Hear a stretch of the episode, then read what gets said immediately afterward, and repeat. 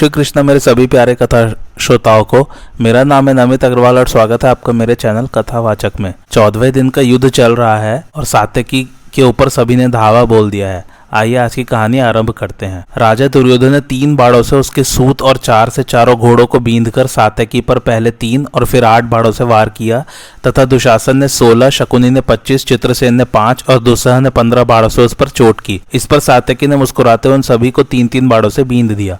फिर शकुनी के धनुष को काटकर तीन बाड़ों से दुर्योधन की छाती पर वार किया, तथा चित्रसेन को सौ दुसह को दस और दुशासन को बीस बाड़ों से घायल कर दिया। इसके बाद उसने प्रत्येक वीर के पाँच पाँच बाढ़ और भी मारे तथा एक भल से दुर्योधन के सारथी पर प्रहार किया। इससे वह प्राणहीन होकर पृथ्वी पर गिर गया। सारथी के मारे जाने पर घोड़े हवा से बातें करने लगे और उसके रथ को संग्राम भूमि से बाहर ले गए। यह देखकर आपके अन्य पुत्र और दूसरे सैनिक भी मैदान छोड़कर भाग गए। इस प्रकार आपकी सब सेना को तितर बितर करके वह फिर अर्जुन के रथ की ओर ही चला। किंतु वह कुछ ही आगे बढ़ा था कि दुर्योधन के आगे से संशप्तकों के सहित वे सब योद्धा फिर लौट आए। स्वयं दुर्योधन उनके आगे थे। उसके साथ तीन हज़ार घुड़सवार तथा शक काम्बोज बामिक यवन पारद, कुलिंद, तंगड़ अम्बष्ट पैशाच, बर्बर और पर्वतीय योद्धा हाथों में पत्थर लेकर बड़े क्रोध से सात्यकी की ओर दौड़े। दुशासन ने इसे मार डालो, ऐसा कहकर सबको उत्साहित किया और सात्यकी को चारों ओर से घेर लिया। इस समय हमने सात्यकी का बड़ा ही अद्भुत पराक्रम देखा। वह अकेला ही बेखटके उन सबके साथ संग्राम कर रहा था तथा रथ सेना गज सेना और घुड़सवारों के सहित उन सभी अनारियों का संहार करता जाता था। जब वे मार खाकर भागने लगे तो उनसे दुशासन ने कहा, अरे, भागते क्यों हो? तुम लोग तो पत्थरों की मार मारने में बड़े कुशल हो। सात्यकी तो इससे सर्वथा अनभिज्ञ है, इसलिए तुम पत्थर बरसाकर इसे मार डालो। यह सुनकर वे फिर सात्यकी पर टूट पड़े और हाथी के सिर के समान बड़ी बड़ी शिलाएँ लिए उसके सामने आए। कोई उसे मार डालने के लिए गोफनिया लेकर सब ओर से मार्ग रोककर खड़े हो गए। उन्हें शिला युद्ध करने की इच्छा से आया, देख सात्यकी ने बाढ़ बरसाना आरंभ कर दिया। फिर उन्होंने जो भयंकर पाषाण वर्षा की, उसे सातकी ने अपने बाड़ों से छिन्न भिन्न कर दिया। उन पत्थरों के रोड़ों से आप ही की सेना मरने लगी और उसमें बड़ा हाहाकार होने लगा। बात की बात में पाँच सौ शिलाधारी वीर अपनी भुजाओं के कट जाने से प्राणहीन होकर पृथ्वी पर गिर गए। अब अनेकों व्यातमुख, अयोहस्त, शूलहस्त, दरद, तंगड़ खस लंपाक और कुलिंद योद्धा सात्यकी पर पत्थरों की वर्षा करने लगे। किंतु युद्ध कुशल सात्यकी ने बाड़ों की बौछार से उनके पत्थरों के भी टुकड़े टुकड़े कर दिए। उनकी बजरी की चोट भौरों के डंक के समान जान पड़ती थी। उससे पीड़ित होकर मनुष्य हाथी और घोड़े संग्राम भूमि में टिक न सके। जो हाथी मरने से बचे थे, वे खून से लथपथ हो गए तथा उनके मस्तकों की हड्डियाँ टूट गई। इसलिए वे भी अकेले सात्यकी के रथ को छोड़कर संग्राम भूमि से भाग गए। आपके जो पुत्र सात्यकी से लड़ने आए थे, वे भी उसकी मार से घबराकर द्रोणाचार्य जी की सेना में जा मिले तथा जिन रथियों को लेकर दुशासन ने धावा किया था, वे सभी भयभीत होकर द्रोड़ के रथ की ओर दौड़ गए। संजय ने कहा, राजन, जब आचार्य ने दुशासन के रथ को अपने पास खड़ा देखा तो वो उससे कहने लगे, दुशासन, ये सब रथी क्यों भाग रहे हैं? राजे दुर्योधन तो कुशल से हैं, तथा जयद्रथ अभी जीवित है ना? तुम तो राजकुमार हो, स्वयं राजा के भाई और तुम्ही को युवराज पद प्राप्त हुआ है। फिर तुम युद्ध से कैसे भाग रहे हो? तुमने तो पहले द्रौपदी से कहा था कि तू हमारी जुए में जीती हुई दासी है। अब तो स्वेच्छाचारणी होकर हमारे ज्येष्ठ भ्राता महाराज दुर्योधन के वस्त्र लाकर दिया कर, अब तेरा कोई पति नहीं है। ये सब तो तैलहीन, तिल के समान सारहीन हो गए हैं। ऐसी ऐसी बातें बनाकर अब तुम युद्ध में पीठ क्यों दिखा रहे हो? तुमने पांचाल और पांडवों के साथ स्वयं ही बैर बांधा, फिर आज एक सात्यकी के सामने आकर ही तुम कैसे डर गए? पहले कपट द्युत में पासे पकड़ते समय तुमने यह नहीं समझा था कि एक दिन ये पासे ही कराल बाढ़ हो जाएँगे। शत्रु दमन तुम सेना के नायक और अवलंब हो, यदि तुम ही डरकर भागने लगोगे तो संग्राम भूमि में और कौन ठहरेगा? आचार्य के इस प्रकार कहने पर दुशासन ने कुछ भी उत्तर नहीं दिया। वह सब बातों को सुनी अनसुनी सी करके युद्ध से पीठ न फेरने वाले यवनों की भारी सेना लेकर सात्यकी की ओर चला गया और बड़ी सावधानी से उसके साथ संग्राम करने लगा। रथियों में श्रेष्ठ द्रोणाचार्य भी क्रोध में भरकर मध्यम गति से पांचाल और पांडवों की सेना पर टूट पड़े और सैकड़ों हज़ारों योद्धाओं को समर भूमि से भगाने लगे। जिस समय वे इस प्रकार सेनाओं को परास्त कर रहे थे, उनके सामने परम तेजस्वी पांचाल राजकुमार वीर केतु आया। उसने पाँच तीखे बाड़ों से द्रोण को एक से ध्वजा को और सात से उनके सारथी को बीन दिया। इस समय यह बड़े आश्चर्य की बात हुई कि आचार्य उस वेगवान पांचाल राजकुमार को काबू में नहीं कर सके। संग्राम में द्रोड़ की गति रुकी देखकर महाराज युधिष्ठर की विजय चाहने वाले पांचाल वीरों ने उन्हें चारों ओर से घेर लिया। सबके सब मिलकर उन पर बाढ़, तोमर तथा तरह तरह के अस्त्र शस्त्रों की वर्षा करने लगे। तब आचार्य ने वीर केतु के रथ की ओर एक बड़ा ही भयंकर बाढ़ छोड़ा। वह उसे घायल करके पृथ्वी पर जा पड़ा और उसकी चोट से प्राणहीन होकर वह पांचाल कुल तिलक रथ से नीचे गिर गया। उस महान धनुर्धर राजकुमार के मारे मारे जाने पर पांचाल वीरों ने बड़ी फुर्ती से आचार्य को सब ओर से घेर लिया। चित्रकेतु, सुधनवा, चित्रवर्मा और चित्ररथ, ये सभी राजकुमार अपने भाई की मृत्यु से व्यथित होकर द्रोड़ के साथ संग्राम करने के लिए उनके सामने आ गए और वर्षा कालीन मेघों के समान बाड़ों की वर्षा करने लगे। इससे विप्रवर द्रोण अत्यंत क्रोध में भर गए और उन्होंने उन पर बाड़ों का जाल सा फैला दिया। इससे वे सब राजकुमार घबराकर किंग कर्तव्य विमूढ़ हो गए। तब आचार्य ने हँसते हँसते उनके घोड़े, सारथी और रथों को नष्ट कर दिया तथा अत्यंत तीखे भल्लों से उनके मस्तकों को भी काटकर गिरा दिया।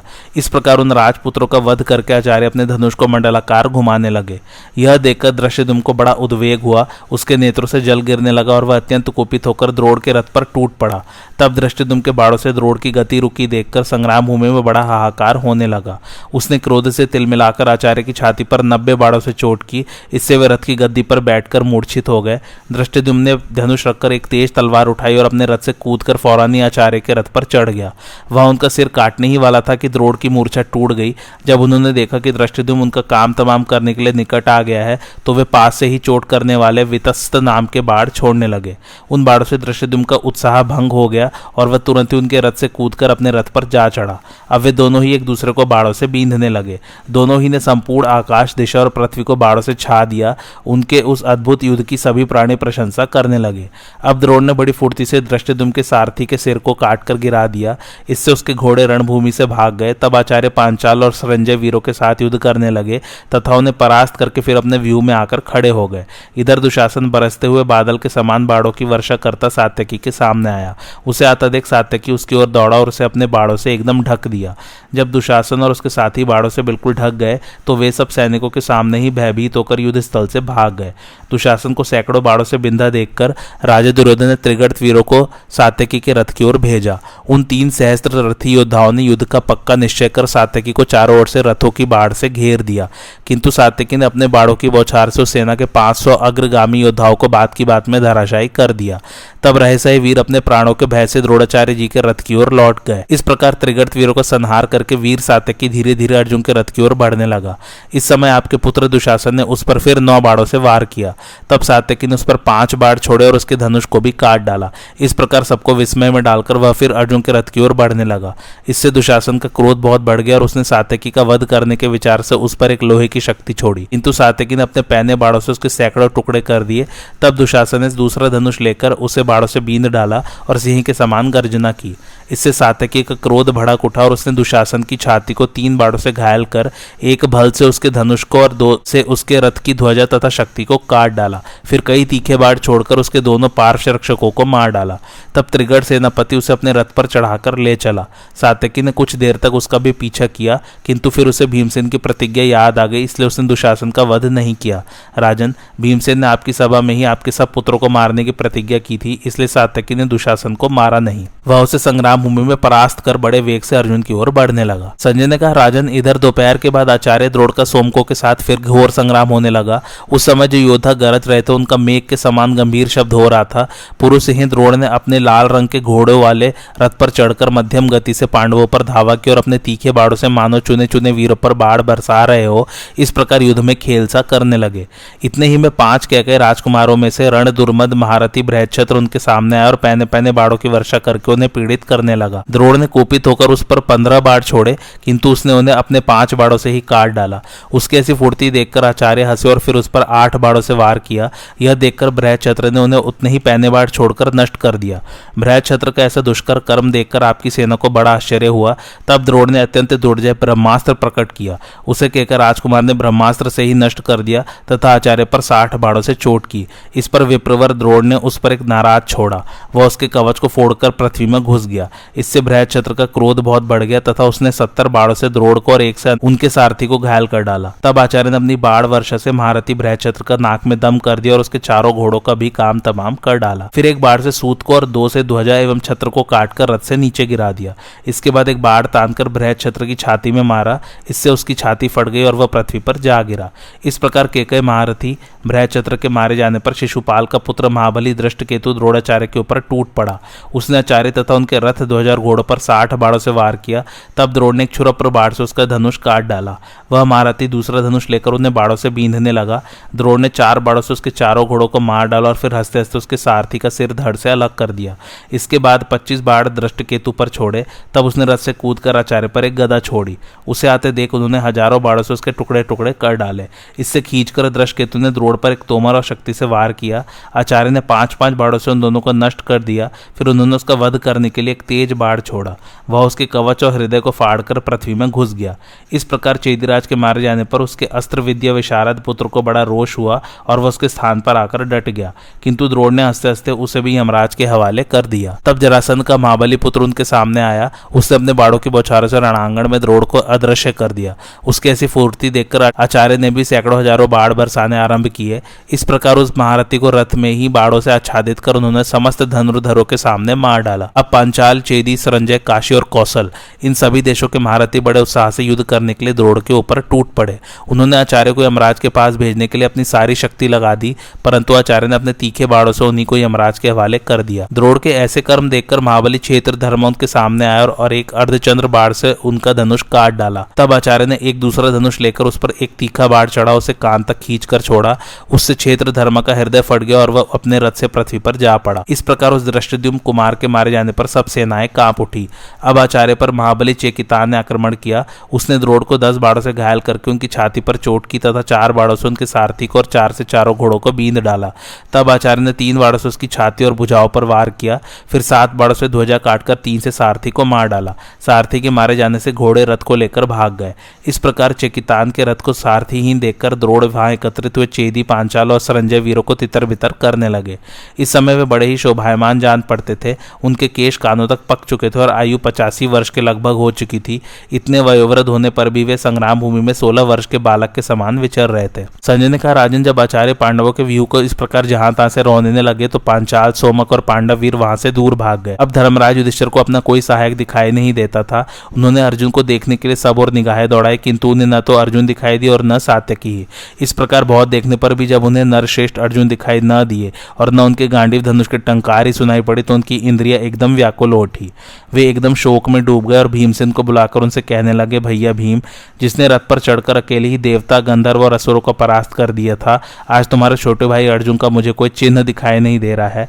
धर्मराज को इस प्रकार घबराते देखकर भीमसेन ने कहा, राजन, आपकी ऐसी घबराहट तो मैंने पहले कभी न देखी है और न सुनी ही है। पहले जब कभी हम लोग दुख से अधीर उठते थे तो आप ही हमें दिलासा दिया करते थे। तब युधिष्ठर ने नेत्रों में जल भरकर दीर्घ निश्वास लेकर कहा, भैया, देखो श्री कृष्ण द्वारा रोष पूर्वक बजाए जाते हुए पाँच जने शंख का शब्द सुनाई दे रहा है। इससे मुझे निश्चय होता है कि तुम्हारा भाई अर्जुन आज मृत्यु शैया पर पड़ा हुआ है और उसके मारे जाने पर श्री कृष्ण संग्राम कर रहे हैं। यही मेरे शोक का कारण है। अर्जुन और सात्यकी की चिंता मेरे शोकाग्नि को बार बार भड़का देती है।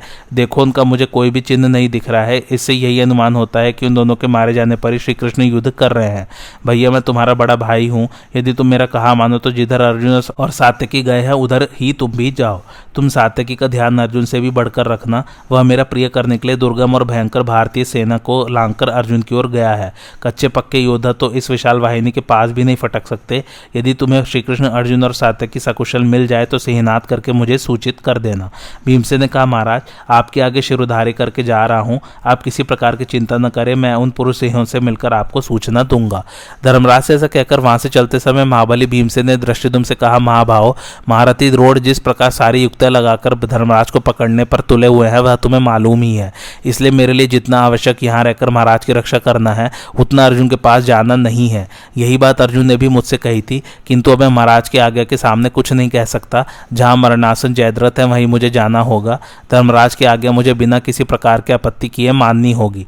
मैं भी अर्जुन और सात्यकी जिस रास्ते से गए हैं, उसी से जाऊँगा। सो अब तुम खूब सावधान रहकर धर्मराज की रक्षा करना। तब दृष्टिदुम ने भीमसेन से कहा, पार्थ, आप निश्चिंत होकर जाइए, मैं आपके इच्छा अनुसार ही सब काम करूँगा।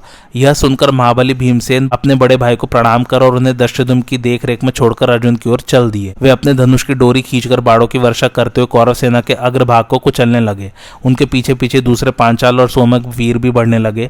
तब उनके सामने दुशल, चित्रसेन, कुंडभेदी, विविशंति, दुर्मुख दुसह विकट शल विंद अनुविंद सुमुख, दीर्घबाहु, सुदर्शन, वृंदारक, सुहस्त, सुषेण, दीर्घलोचन, अभय अभय रौद्र कर्मा सुवर्मा और दुर्विमोचन आदि आपके पुत्र अनेकों सैनिक और पदातियों को लेकर आए और उन्हें चारों ओर से घेरने लगे। किंतु भीमसेन बड़ी तेज़ी से उन्हें पीछे छोड़कर द्रोड़ की सेना पर टूट पड़े तथा उसके आगे जो गज सेना थी, उस पर बाड़ों की झड़ी लगा दी।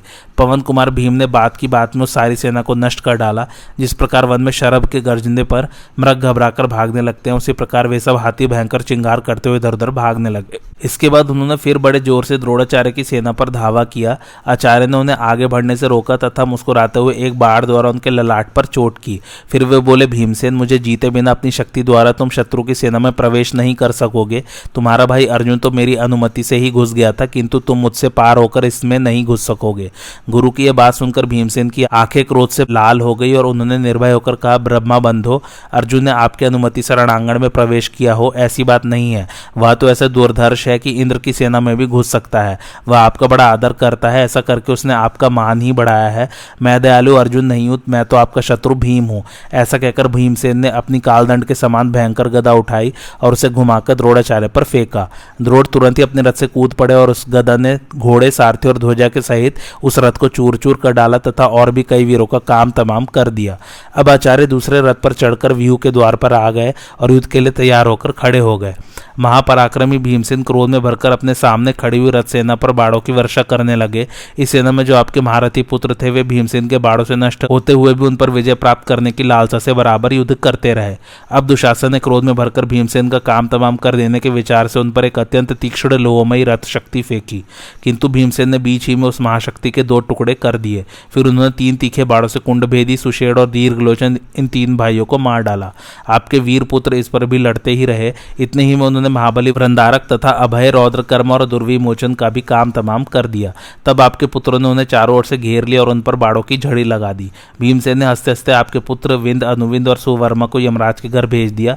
फिर उन्होंने आपके शूरवीर पुत्र सुदर्शन को घायल किया। वह पृथ्वी पर गिर पड़ा और मर गया। इस प्रकार भीमसेन ने सब और ताक ताक कर थोड़ी ही देर में अपने तेज बाड़ों से उस रथ सेना को नष्ट कर डाला। फिर तो सिंह की धाड़ सुनकर जैसे मृग भागने लगते हैं, उसी प्रकार उनके रथ की घरघराहट सुनकर आपके पुत्र सब और भागने लगे। भीमसेन ने आपके पुत्रों की भागती हुई सेना का भी पीछा किया और वे सब और कौरवों का संहार करने लगे। इस तरह बहुत मार पड़ने पर वे भीमसेन को छोड़कर अपने घोड़ों को दौड़ाते हुए रणभूमि से भाग गए। महाबली भीम संग्राम में उन सबको परास्त करके बड़े ज़ोर से गरजने लगे। अब वे रथ को लांग आगे बढ़े। यह देखकर द्रोणाचार्य ने उन्हें रोकने के लिए बाड़ों की वर्षा आरंभ कर दी तथा आपके पुत्रों की प्रेरणा से कई धनुर्धर राजाओं ने भी उन्हें चारों ओर से घेर लिया। तब भीमसेन ने सिंह के समान गर्जना करते हुए एक भयंकर गदा उठाकर बड़े वेग से उन पर फेंकी। उसने आपके कई सैनिकों का काम तमाम कर दिया। भीमसेन ने गदा से ही आपके अन्य सैनिकों पर भी प्रहार किया। इससे वे भयभीत होकर इस प्रकार भागने लगे, जैसे सिंह की गंध पाकर मृग भाग जाते हैं। जब महारथी भीमसेन इस प्रकार कौरवों का संहार करने लगे तो द्रोणाचार्य उनके सामने आए। उन्होंने अपने बाड़ों की बौछारों से भीमसेन को आगे बढ़ने से रोक दिया। अब इन दोनों वीरों का बड़ा घोर युद्ध होने लगा। भीमसेन अपने रथ से कूद कर द्रोड़ के बाड़ों की मार सहते हुए उनके रथ के पास पहुँच गए और उसका जुआ पकड़कर उसे दूर फेंक दिया। द्रोड़ एक दूसरे रथ पर चढ़कर फिर व्यूह के द्वार पर आ गए। अपने निरुत्साहित गुरु को इस प्रकार फिर अपने सामने आए देख भीमसेन फिर बड़े वेग से उनके पास गए और धुरे को पकड़कर उस रथ को भी दूर पटक दिया। इसी तरह भीमसेन ने अनायासी द्रोणाचार्य के आठ रथ फेंक फेंक कर नष्ट कर दिए। आपके योद्धा यह सब कौतुक बड़े विस्मय भरे नेत्रों से देखते रहे। अब आंधी जैसे वृक्षों को नष्ट कर देती है, उसी प्रकार संग्राम में छत्रों का नाश करते हुए भीमसेन आगे बढ़े। कुछ दूर जाने पर उन्हें कृतवर्मा से सुरक्षित बोध सेना मिली, किंतु वे उसे भी तरह तरह से नष्ट भ्रष्ट करके आगे बढ़ गए। फिर काम्बो सेना तथा अनेकों और युद्ध कुशल मलेच्छों को पार करने पर उन्हें युद्ध करता हुआ सात्यकी दिखाई दिया। तब तो वे अर्जुन को देखने की इच्छा से अपने रथ द्वारा बड़ी सावधानी से तेज़ी के साथ आगे बढ़ने लगे। आपके अनेकों योद्धाओं को लांकर वे जो ही कुछ आगे गए कि उन्होंने जयद्रथ का वध करने के लिए अर्जुन को युद्ध करते देखा। यह देखकर वे वर्षाकालीन मेघ के समान बड़े ज़ोर से दहाड़ने लगे। भीमसेन का वह सेनाथ श्री कृष्ण और अर्जुन के कानों में भी पड़ा, तब वे दोनों उन्हें देखने के लिए गर्जना करते हुए उनसे आ मिले। महाराज, इधर भीमसेन और अर्जुन का सेनाथ सुनकर धर्मपुत्र युधिष्ठर को बड़ी प्रसन्नता हुई। उनका सारा शोक दूर हो गया और उन्हें अर्जुन की विजय की भी पूरी आशा हो गई। भीमसेन के सिहनाथ करने पर वे मुस्कुराकर मन ही मन कहने लगे, भीम, तुमने खूब सूचना दी। तुमने अपने बड़े भाई का कहना करके दिखा दिया। भैया, जिनसे तुम द्वेष करते हो, संग्राम में उनकी विजय कभी नहीं हो सकती। यह मेरा बड़ा सौभाग्य है कि मुझे श्री कृष्ण और अर्जुन के सिहनाथ का शब्द भी सुनाई दे रहा है। क्या श्री कृष्ण की रक्षा में सूर्यास्त से पहले ही अपनी प्रतिज्ञा को पूरी करके लौटे हुए अर्जुन से मेरी भेंट हो सकेगी? अर्जुन के हाथ से जयद्रथ को और भीम के हाथ से अपने भाइयों को मरा हुआ देखकर क्या मंदबुद्धि दुर्योधन बचे खुचे वीरों की रक्षा के लिए हमसे बैर छोड़कर संधि करना चाहेगा? इस प्रकार एक ओर तो महाराज युधिष्ठिर करुणाद्र होकर तरह तरह की उधेड़ बुन में लगे हुए थे और दूसरी ओर तुमुल संग्राम हो रहा था। धृतराष्ट्र ने कहा संजय मुझे तीनों लोगों में ऐसा तो कोई भी वीर दिखाई नहीं देता जो रणांगण में क्रोध से भरे हुए भीम के सामने टिक सके। भला जो रथ पर रथ उठाकर पटक देता है और हाथी पर हाथी को उठाकर दे मारता है, उसके आगे और तो कौन साक्षात इंद्र भी कैसे खड़ा रह सकता है? मुझे भीम से जैसा भय है, वैसा न अर्जुन से है, न श्री कृष्ण से, न सातकी से और न दृष्टिदुम से ही। संजय, यह तो बताओ, जब भीमरूप प्रचंड पावक मेरे पुत्रों को भस्म करने लगा तो किन किन वीरों ने उसे रोका। संजय कहने लगे, राजन, जिस समय भीमसेन इस प्रकार गरज रहे थे, उस समय महाबली कर्ण भी बड़ा भीषण से करता हुआ युद्ध करने के लिए उनके सामने आया।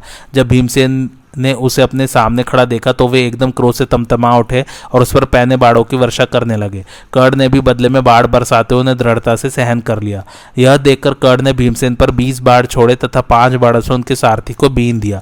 इस पर भीमसेन ने उसका धनुष काट डाला और दस बाढ़ों से उसे भी घायल कर दिया। फिर उन्होंने बड़े वेग से तीन बाढ़ उसकी छाती में मारे। इस भारी चोट ने कर्ण को कुछ विचलित कर दिया, किंतु फिर वह धनुष को कान तक खींचकर भीमसेन पर बाढ़ बरसाने लगा। तब भीमसेन ने एक छुरप्र बाढ़ से उसके धनुष की डोरी काट दी तथा एक भल से सारथी को रथ से नीचे गिराकर उसके चारों घोड़ों को धराशायी कर दिया। इससे भयभीत होकर कर्ण तुरंत ही अपने रथ से कूदकर वृषसेन के रथ पर चढ़ गया। इस प्रकार संग्राम में कर्ण को परास्त करके भीमसेन मेघ के समान बड़े ज़ोर से गरजने लगे। उस सिंहनाथ को सुनकर धर्मराज समझ गए कि भीमसेन ने कर्ण को परास्त कर दिया है।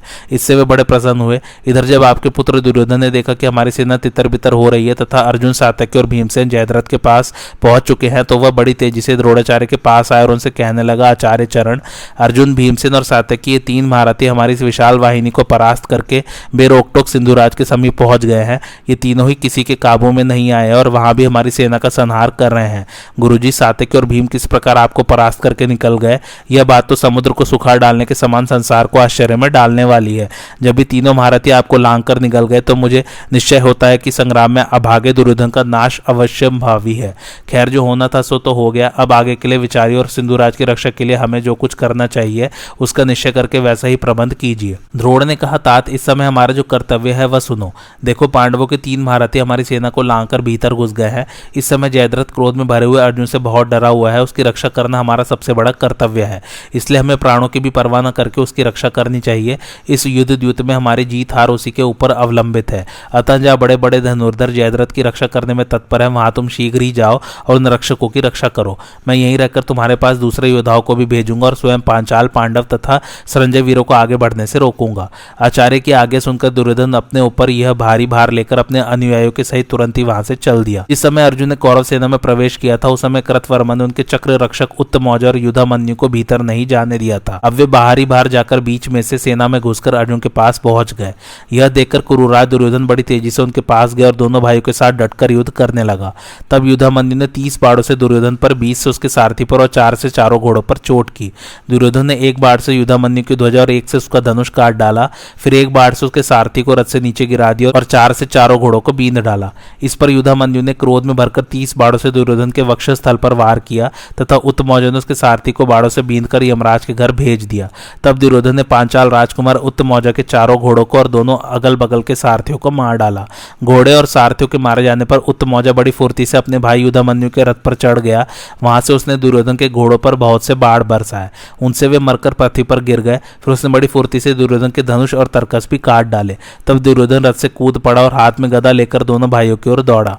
उसे आते देखकर युद्धामन्यु और उत्तमौजा भी रथ से कूद पड़े। दुर्योधन ने क्रोध में भरकर अपनी गदा से सारथी ध्वजा और घोड़ों के सहित उनके रथ को चूर चूर कर दिया। इसके बाद वह तुरंत ही राजा शल्य के रथ पर चढ़ गया। इधर दोनों पांचाल राजकुमार भी दूसरे रथों पर चढ़कर अर्जुन के पास पहुँच गए।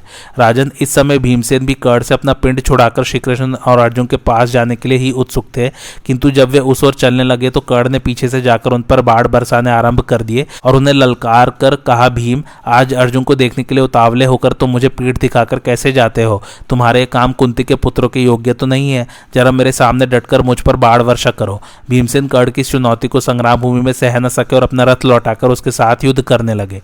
उन्होंने बाढ़ों की वर्षा करके पहले तो कर्ण के अनुयायियों को समाप्त किया और फिर स्वयं उसका भी अंत करने के लिए क्रोध में भरकर तरह तरह के बाढ़ बरसाने लगे। उन्होंने 21 बाढ़ छोड़कर कर्ण के शरीर की को बींद दिया, कर्ण ने भी पाँच पाँच बाढ़ मारकर उनके घोड़ों को घायल कर दिया। फिर थोड़ी ही देर में कर्ण के धनुष से छूटे हुए बाड़ों से भीमसेन तथा उनके रथ ध्वज और सारथी सभी आच्छादित हो गए। उसने चौसठ बाड़ों से भीमसेन का सुदृढ़ कवच काट डाला तथा उन पर अनेकों मर्मभेदी नाराजों से चोट की। भीमसेन कर्ण के बर्ताव को सह न सके, उनकी आँखें क्रोध से लाल हो गई और उन्होंने कड़ पर पच्चीस नाराज़ छोड़े। इसके बाद उन्होंने उस पर चौदह बाड़ों से और भी चोट की, फिर एक बाढ़ से उसका धनुष काट डाला और बड़ी फुर्ती से सारथी एवं चारों घोड़ों का सफाया कर अनेकों चमचमाते हुए बाढ़ उसकी छाती में मारे। वे उसे घायल करके पृथ्वी पर जा पड़े। कड़ को अपने पुरुषार्थ का बड़ा अभिमान था, किंतु इस समय उसका धनुष कट चुका था, इसलिए वह बड़े असमंजस में पड़ गया। अंत में वह एक दूसरे रथ पर चढ़ने के लिए दौड़ गया। धृतराष्ट्र का संजय कड़ ने तो साक्षात महादेव जी के शिष्य परशुराम जी से अस्त्र विद्या सीखी थी। और उसमें शिष्य के सभी गुण विद्यमान थे। फिर उसे भीमसेन ने इस प्रकार खेल ही में कैसे जीत लिया? मेरे पुत्र तो सबसे अधिक कड़ का ही भरोसा कर रखते हैं। इस समय उसे भीम के सामने से भागता देखकर दुर्योधन ने क्या कहा और महाबली भीम ने इसके बाद किस प्रकार युद्ध किया तथा कर्ण ने उसे संग्राम भूमि में अग्नि के समान प्रज्वलित होते देखकर क्या किया? संजय ने कहा, राजन, अब दूसरे रथ पर चढ़कर कर्ण भीमसेन की ओर चला। उस समय कर्ण को कुपित देखकर आपके पुत्र तो यही समझने लगे कि अब भीमसेन आग की लपटों में गिरने ही वाला है। कर्ण ने धनुष के भयंकर टंकार और तालियों के शब्द करते हुए भीमसेन पर धावा किया। भीमसेन अपने प्राणों का मोह छोड़कर धनुष के टंकार करते कड़ पर टूट पड़े। उन्होंने अपने बाड़ों के जाल से कड़ के रथ पर सूर्य की किरणों का पड़ना बंद कर दिया। तब कड़ ने अपने तीखे बाड़ों से उस जाल को काटा और नौ बाड़ों से भीमसेन पर भी चोट की। इसके जवाब में भीमसेन ने फिर कड़ को बाड़ों से आच्छादित कर दिया। उन दोनों का रण क्षेत्र उस समय यमलोक के समान भयंकर और दुर्दर्श हो रहा था। दूसरे महारथी तो संग्राम को बड़े विस्मय के साथ देख रहे थे। दोनों ही वीरों ने एक दूसरे पर बाड़ों की वर्षा करते करते सारे आकाश को बाढ़ में कर दिया था। उन बाड़ों की चमक से उसमें चमचमाहट सी होने लगी थी। दोनों ही वीरों के बाड़ों की भारी मार से घोड़े, हाथी और मनुष्य मर मरकर धरती पर लोटपोट हो रहे थे। राजन, उस समय आपके पुत्रों के अनेकों योद्धा मारे गए, उनमें से कोई तो प्राणहीन होकर गिर रहे थे और कोई गिर चुके थे। इस प्रकार बात की बात में वह सारी रणभूमि, हाथी, घोड़े और मनुष्य की लोथों से पट गई। राजन, अब क्रोध में भरे हुए कर्ण ने भीम पर तीस बाढ़ छोड़े, चोट की। भीम ने तीन बाढ़ों से उसका धनुष काट डाला और एक बल से उसके सारथी को रथ से नीचे गिरा दिया। तब इंद्र जैसे वज्र का प्रहार करते उसी प्रकार कर्ण एक महाशक्ति घुमाकर भीमसेन पर छोड़ी। किंतु भीम ने सात बाड़ों से बीच ही में काट डाला तथा कड़ पर यमदंड के समान तीखे बाड़ों की वर्षा आरंभ कर दी। कड़ ने अपना विशाल धनुष खींचकर नौ बाढ़ छोड़े। भीमसेन ने नौ बाड़ों से ही काट डाला। फिर उन्होंने कड़ के धनुष को भी काट दिया तथा अपने बाड़ों की बौछार से उसके घोड़ों को मारकर सारथी को रथ से नीचे गिरा दिया। कड़ को इस प्रकार आपत्ति में पड़ा देखकर राजा दुर्योधन ने अपने भाई दुर्जय से कहा, अरे, तू शीघ्र इस निमुछिया भीम को मारकर कड़ की सहायता कर। तब दुर्जय, जो आगे ऐसा कहकर बाड़ों की वर्षा करता हुआ भीमसेन की ओर चला। उसने नौ बाढ़ भीमसेन पर और आठ उनके घोड़ों पर छोड़े तथा छह से उनके सारथी को, तीन से ध्वजक और सात से स्वयं उनको बीन दिया। इससे भीमसेन का क्रोध बहुत बड़ा उठा और उन्होंने अपने तेज बाड़ों से उसके मर्म स्थानों को बेद कर उसे सारथी और घोड़ों के सहित यमराज के हवाले कर दिया। दुर्जय की ऐसी दुर्दशा देखकर कर्ण का हृदय भर आया। उसने रोते रोते उसकी प्रदक्षिणा की। इस बीच में भीमसेन ने कर्ण के रथ को तोड़ फोड़ डाला। इस प्रकार रथीन और पुनः पराजित होने पर भी कर्ण एक दूसरे रथ पर चढ़कर फिर भीमसेन के सामने आ गया और उन्हें बाड़ों से बीनने लगा। भीमसेन ने उस पर दस बाढ़ छोड़कर फिर सत्तर बाड़ों से चोट की। तब कर्ण ने नौ बाड़ों से भीमसेन की छाती छेद कर एक से उनकी ध्वजा काट डाली। फिर उसने सारे शरीर को फोड़कर निकल जाने वाला अत्यंत तीक्ष्ण बाढ़ छोड़ा। वह भीमसेन को घायल करके पृथ्वी को चीरता हुआ भीतर घुस गया। तब भीमसेन एक वज्र के समान कठोर चार हाथ लंबी, छह कोनी भारी गदा उठाए और उसे फेंककर कड़ के घोड़ों को मार डाला। फिर दो बाड़ों से उसकी ध्वजा काटकर सारथी को भी मार डाला। अब कड़ अश्वहीन रथ को छोड़कर अपना धनुष तान कर खड़ा हो गया। इस समय हमने कड़ का बड़ा ही अद्भुत पराक्रम देखा। वह रथहीन होने पर भी भीमसेन को रोके ही रहा। तब दुर्योधन ने दुर्मुख से कहा, भैया दुर्मुख, देखो भीमसेन ने कड़ को रथहीन कर दिया है, इसलिए तुम उसके पास रथ पहुँचा दो। यह सुनकर दुर्मुख भीमसेन पर बाड़ों की वर्षा करता बड़ी तेज़ी से कड़ की ओर चला। दुर्मुख को संग्राम भूमि में कर्ण की सहायता करते देख भीमसेन बड़े प्रसन्न हुए और कर्ण को अपने बाड़ों से रोककर उसी की ओर अपना रथ ले गए। वहाँ पहुंचकर उन्होंने उसी छड़ नौ बाड़ों से उसे यमराज के घर भेज दिया। अब कर्ण ने कुछ भी आगा पीछा न करके चौदह बाड़ों से भीमसेन पर वार किया। वे बाड़ उनकी धाई भुजा को घायल करके पृथ्वी में घुस गया तब भीमसेन ने तीन बाड़ों से कर्ण को और सात से उसके सारथी को बींद डाला। उन बाड़ों की चोट से कर्ण बहुत व्याकुल हो गया और अपने घोड़ों को तेज़ी से हाँकर युद्ध क्षेत्र से चला गया। किंतु अतिरथी भीमसेन अब भी अपना धनुष ताने वही खड़े रहे। कर्ण को भीमसेन के हाथ से परास्त हुआ देखकर आपके पाँच पुत्र दुर्मर्शन दुसह दुर्मद दुर्धर और जय सहन न कर सके और वे एक साथ भीमसेन पर टूट पड़े। वे उन्हें चारों ओर से घेरकर अपने बाड़ों से टिड्डी दल के समान सारी दिशाओं को व्याप्त करने लगे। भीमसेन ने उन्हें अकस्मात आते देख हँसते हँसते अगवानी की। जब कर्ण ने आपके पुत्रों को भीमसेन के सामने जाता देखा तो कर्ण भी वहीं लौट आया। अब कौरव लोग उन्हें सब ओर से घेर कर बाड़ों की वर्षा करने लगे, किंतु भीमसेन ने पच्चीस ही बाड़ों में सारथी और घोड़ों के सहित उन पाँच भाइयों को यमराज के हवाले कर दिया। उस समय हमने भीमसेन का बड़ा ही अद्भुत पराक्रम देखा। वे एक और तो अपने बाड़ों से कड़ को रोक रहे थे और दूसरी ओर आपके पुत्रों का संहार कर रहे थे। संजय ने कहा राजन प्रतापी कर्ण आपके पुत्रों को मरते देख बड़ा ही कुपित हुआ। उसे अपना जीवन भी भारी सा मालूम होने लगा। उसके देखते देखते भीमसेन ने आपके पुत्रों को मार डाला। इससे वह अपने को अपराधी से समझने लगा। इतने ही में भीमसेन कुपित होकर कर्ण पर तीखे बाड़ों की वर्षा करने लगे। तब कड़ ने मुस्कुराकर भीमसेन को पहले पाँच और फिर सत्तर बाड़ों से घायल कर दिया। इसके जवाब में भीमसेन ने अत्यंत तीक्ष्ण पाँच बाड़ों से कड़ के मर्म स्थानों को बींधकर एक भल से उसका धनुष काट डाला।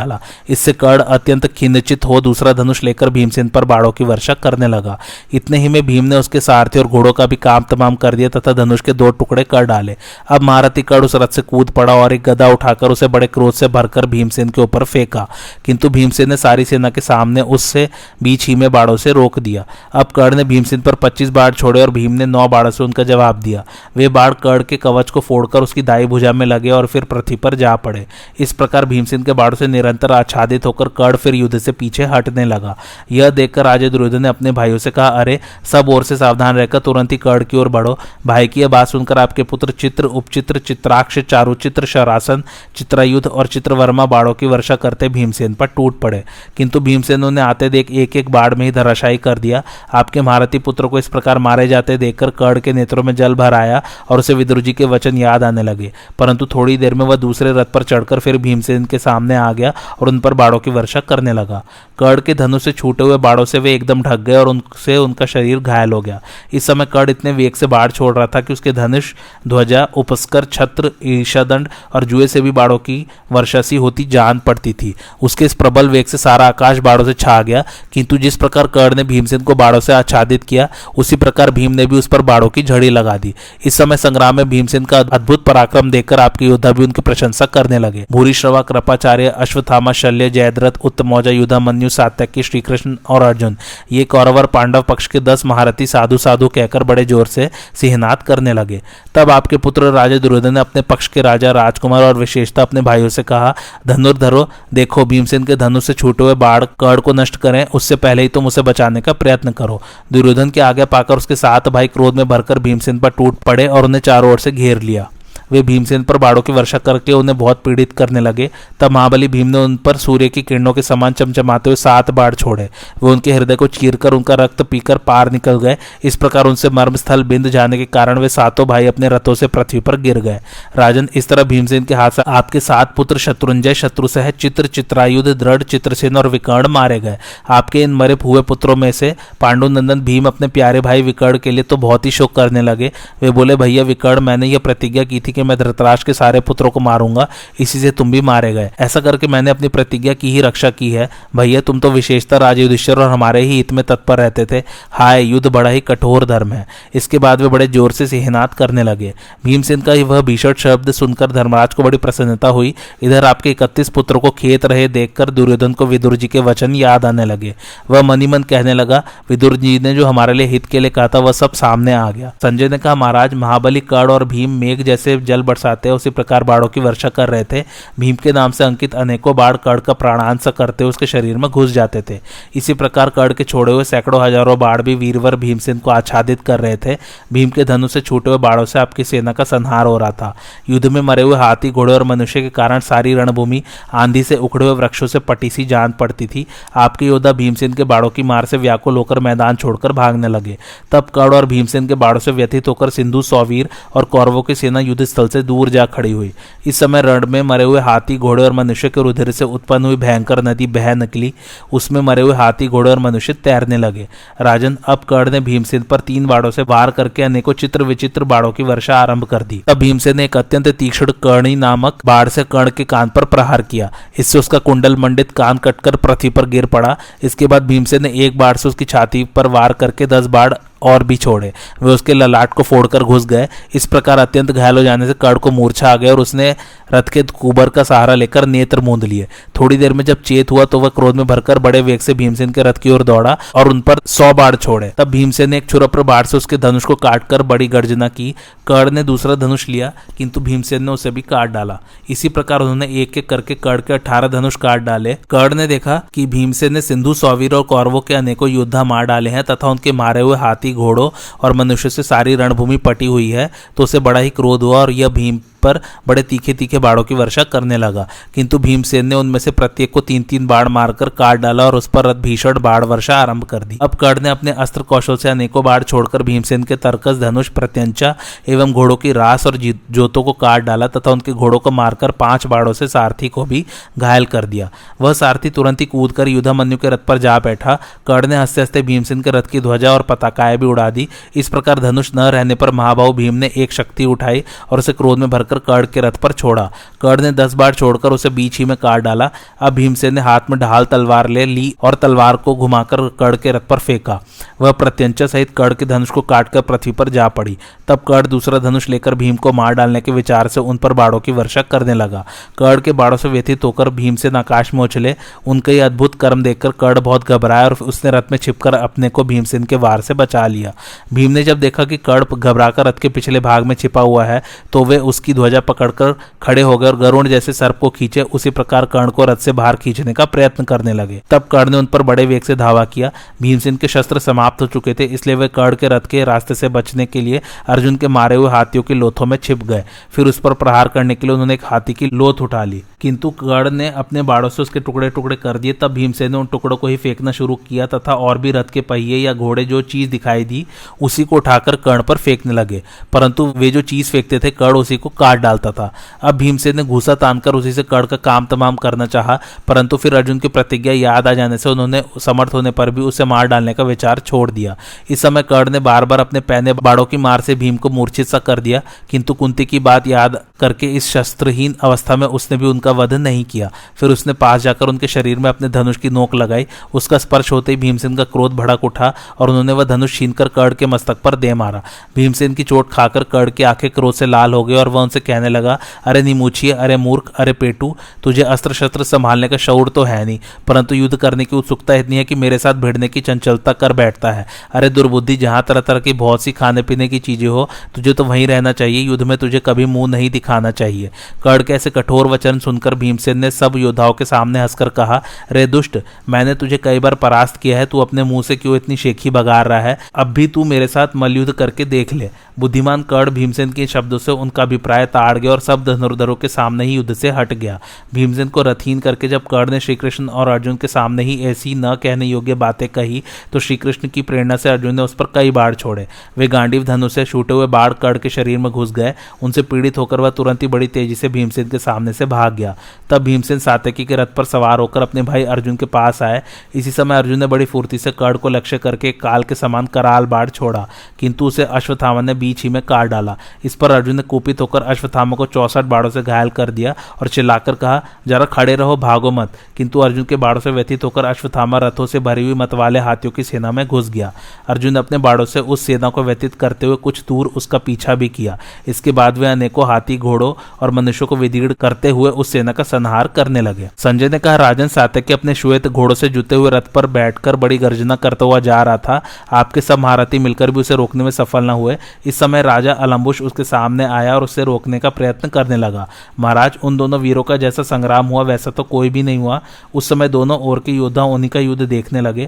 अलम्बुश ने सात्यकी पर बड़े ज़ोर से दस बाड़ा द्वारा प्रहार किया, किंतु सात्यकी ने उन्हें बीच ही में काट डाला। फिर उसने धनुष को कान तक खींचकर सात्यकी पर तीन तीखे बाढ़ छोड़े। वे उसका कवच फाड़कर शरीर में घुस गए। फिर चार बाड़ों से अलम्बुश ने उसके चारों घोड़ों को भी घायल कर दिया। तब सात्यकी ने चार तेज बाड़ों से अलम्बुश के चारों घोड़ों को मार डाला तथा एक भल से उसके सारथी का सिर काटकर अलम्बुश के कुंडल मंडित मस्तक को भी धड़ से अलग कर दिया। इस प्रकार अलम्बुश का काम तमाम कर वह आपकी सेना को चीरता हुआ अर्जुन की ओर बढ़ने लगा। उसने जैसे ही उस अपार सैन्य समुद्र में प्रवेश किया कि अनेकों त्रिगर्त वीर उस पर टूट पड़े और उसे चारों ओर से घेर कर बाड़ों की वर्षा करने लगे। किंतु सात्यकी ने भारतीय सेना में घुसकर अकेले ही पचास राजकुमारों को परास्त कर दिया। उस समय वह महान शूरवीर नृत्य सा कर रहा था और अकेला होने पर भी सौ रथियों के समान कभी पूर्व, कभी पश्चिम, कभी उत्तर और कभी दक्षिण दिशा में दिखाई देने लगता था। उसका यह अद्भुत पराक्रम देखकर त्रिगर्त वीर तो घबराकर भाग गए। अब शूरसेन देश के योद्धा बाड़ों की वर्षा करके उसे आगे बढ़ने से रोकने लगे। उनसे कुछ देर मुकाबला करके फिर वह कलिंग देशीय वीरों से भिड़ गया। फिर उस दुस्तर कलिंग सेना को पार करके वह अर्जुन के पास पहुँचा। जिस प्रकार जल में तैरने वाला मनुष्य स्थल पर पहुंचकर सुस्ताने लगता है, उसी प्रकार अर्जुन को देखकर पुरुष सिंह सातकी को बड़ी शांति मिली। उसे आते देखकर श्रीकृष्ण ने अर्जुन से कहा, अर्जुन, देखो तुम्हारे पीछे सातकी आ रहा है। यह महापराक्रमी वीर तुम्हारा शिष्य और सखा है। इसने सब योद्धाओं को तिनके के समान समझकर परास्त कर दिया है। यह तुम्हें प्राणों से भी अधिक प्यारा है। इस समय यह कौरव योद्धाओं का भयंकर संहार करके यहाँ पहुँचा है। इसने अपने बाड़ों से द्रोणाचार्य और भूज वंशी कृतवर्मा को भी नीचा दिखा दिया है तथा तुम्हें देखने के लिए अनेकों अच्छे अच्छे योद्धाओं को मारकर यहाँ आया है। इसे धर्मराज ने तुम्हारी सुध लेने को भेजा है। इसी से यह अपने बाहुबल से शत्रु की सेना को विधीड़ करके यहाँ पहुँचा है। तब अर्जुन ने कुछ उदास होकर कहा महाभाव सात्यकी मेरे पास आ रहा है। इससे मुझे प्रसन्नता नहीं है। अब मुझे यह निश्चय नहीं है कि इसके यहाँ चले आने पर धर्मराज जीवित भी होंगे या नहीं, इसे तो उन्हीं की रक्षा करनी चाहिए थी। इस समय यह उन्हें छोड़कर यहाँ क्यों आ रहा है? इधर सात्यकी थका हुआ है तथा इसके सारथी और घोड़े भी शिथिल हो चुके हैं, किंतु भूरी श्रवा को अभी कोई थकान नहीं है और इसके अनेकों सहायक भी मौजूद है। ऐसी स्थिति में क्या यह भूरी श्रवा के साथ भिड़कर कुशल से रह सकेगा? संजय कहते हैं, राजन, रण दुर्मत को आते देख भूरी श्रवा क्रोध में भरकर उसकी ओर दौड़ा तथा उससे कहने लगा, आहा, आज संग्राम भूमि में मेरी बहुत दिनों की इच्छा पूरी हुई। अब यदि तुम मैदान छोड़कर न भागे तो जीवित नहीं नहीं बच सकोगे। इस पर सातिकी ने हंसकर का कुरुपुत्र मुझे युद्ध में तुमसे तनिक भी भय नहीं है, केवल बातें बनाकर मुझको कोई नहीं डरा सकता, इसलिए व्यर्थ बकवाद से क्या लाभ है? जरा काम करके दिखाओ वीरवर। तुम्हारी गर्जना सुनकर तो मुझे हँसी आती है। मेरा मन तो तुम्हारे साथ दो हाथ करने को बहुत ही उतावला हो रहा है। आज तुम्हें मारे बिना मैं युद्ध के मैदान से पीछे नहीं हटूँगा। इस प्रकार एक दूसरे को खरी खोटी सुनाकर वे दोनों वीर क्रोध में भरकर युद्ध करने लगे। बुरी श्रवा ने सात्यकी को अपने बाड़ों से आच्छादित करके उसका काम तमाम करने के विचार से पहले उसे दस बाड़ों से घायल किया। और फिर अनेकों तीखे तीरों की झड़ी लगा दी। किंतु सात्यकी ने अपने अस्त्र कौशल से उन्हें बीच ही में काट डाला। इसके बाद वे आपस में तरह तरह के शस्त्रों की वर्षा करने लगे। दोनों ही ने दोनों के घोड़ों को मार डाला और धनुषों को काट दिया।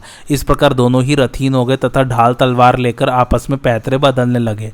वे यशस्वी वीर, भ्रांत, उद्भ्रांत, आविद आलपुत, स्त्रत, संपात और समुदीर्ण आदि अनेकों प्रकार की गतियाँ दिखाते मौका पाकर एक दूसरे पर तलवारों के वार करने लगे। दोनों ही अपनी शिक्षा, फूर्ति, सफ़ाई और कुशलता का परिचय देकर एक दूसरे को नीचा दिखाना चाहते थे। अंत में दोनों ही ने तलवारों की चोटों से एक दूसरे की ढाले काट डाले और फिर आपस में बाहु युद्ध करने लगे। दोनों ही मल युद्ध में निष्णात थे, उनकी छातियाँ चौड़ी और भुजाएँ लंबी थी, अतः वे अपनी लोह दंड के समान सुदृढ़ भुजाओं से आपस में गुथ गए। मल्ल युद्ध में दोनों ही की शिक्षा ऊँचे दर्जे की थी और दोनों ही खूब बल संपन्न थे। इसलिए उनके खम ठोकने, लपेट लगाने और हाथ पकड़ने के कौशल को देखकर योद्धाओं को बड़ी प्रसन्नता होती थी। उस समय संग्राम भूमि में भिड़े हुए उन दोनों वीरों का वज्र और पर्वत की टकराहट के समान बड़ा घोर शब्द हो रहा था। उन्होंने भुजाओं को लपेटकर सिर से सिर अड़ाकर पैर खींचकर तोमर, अंकुश और लासन नाम के पेच दिखाकर पेट में घुटना टेक कर पृथ्वी पर घुमाकर आगे पीछे हटकर धक्का देकर गिराकर और ऊपर उछलकर खूब ही युद्ध किया। मलयुद्ध के जो बत्तीस दाव हैं, उन सभी को दिखाते हुए उन्होंने डटकर कुश्ती की। अंत में सिंह जैसे हाथी को खदेड़ता है, उसी प्रकार कुरुश्रेष्ठ भूरिश्रवा ने सात्यकी को पृथ्वी पर घसीटते हुए एकदम उठाकर पटक दिया। फिर छाती में लात मारकर उसके बाल पकड़ लिए और म्यान में से तलवार निकाली। अब वह सात्यकी के कुंडल मंडित मस्तक को काटने की तैयारी ही में था, तथा सात्यकी भी उसके पंजे से छूटने के लिए कुम्हार जैसे डंडे से चाक घुमाता है। उसी प्रकार केशों को पकड़ने वाले भूरिश्रवा के हाथों के सहित अपने मस्तक को घुमा रहा था कि इसी समय श्री कृष्ण ने अर्जुन से कहा महाभाव देखो तुम्हारा शिष्य सात्यकी समय भूरिश्रवा के चंगुल में फंस गया है। वह धनुर्विद्या में तुमसे कम नहीं है। आज यदि भूरिश्रवा सत्य पराक्रमी सात्यकी से बढ़ जाता है तो उसका विक्रम अयथार्थ माना जाएगा। श्री कृष्ण के ऐसा कहने पर महाभाव अर्जुन ने मन ही मन भूरिश्रवा के पराक्रम की प्रशंसा की और फिर श्री वसुदेव नंदन से कहा, माधव, इस समय मेरी दृष्टि जयद्रथ पर लगी हुई है, इसलिए मैं सात्यकी को नहीं देख रहा हूँ। तो भी इस यदुश्रेष्ठ की रक्षा के लिए मैं एक दुष्कर कर्म करता हूँ। ऐसा कहकर श्री कृष्ण की बात मानते हुए उन्होंने गांडीव धनुष पर एक पैना बाढ़ चढ़ाया और उससे बुरी श्रवा की उस भुजा को काट डाला जिसमें वह तलवार लिए हुए था। आज की कथा यही समाप्त होती। है कैसी लगी आप लोगों को मेरी कथा, मुझे कमेंट करके ज़रूर बताइए। और मेरे चैनल कथावाचक को लाइक, शेयर और सब्सक्राइब ज़रूर कीजिए। थैंक्स फॉर वॉचिंग धन्यवाद।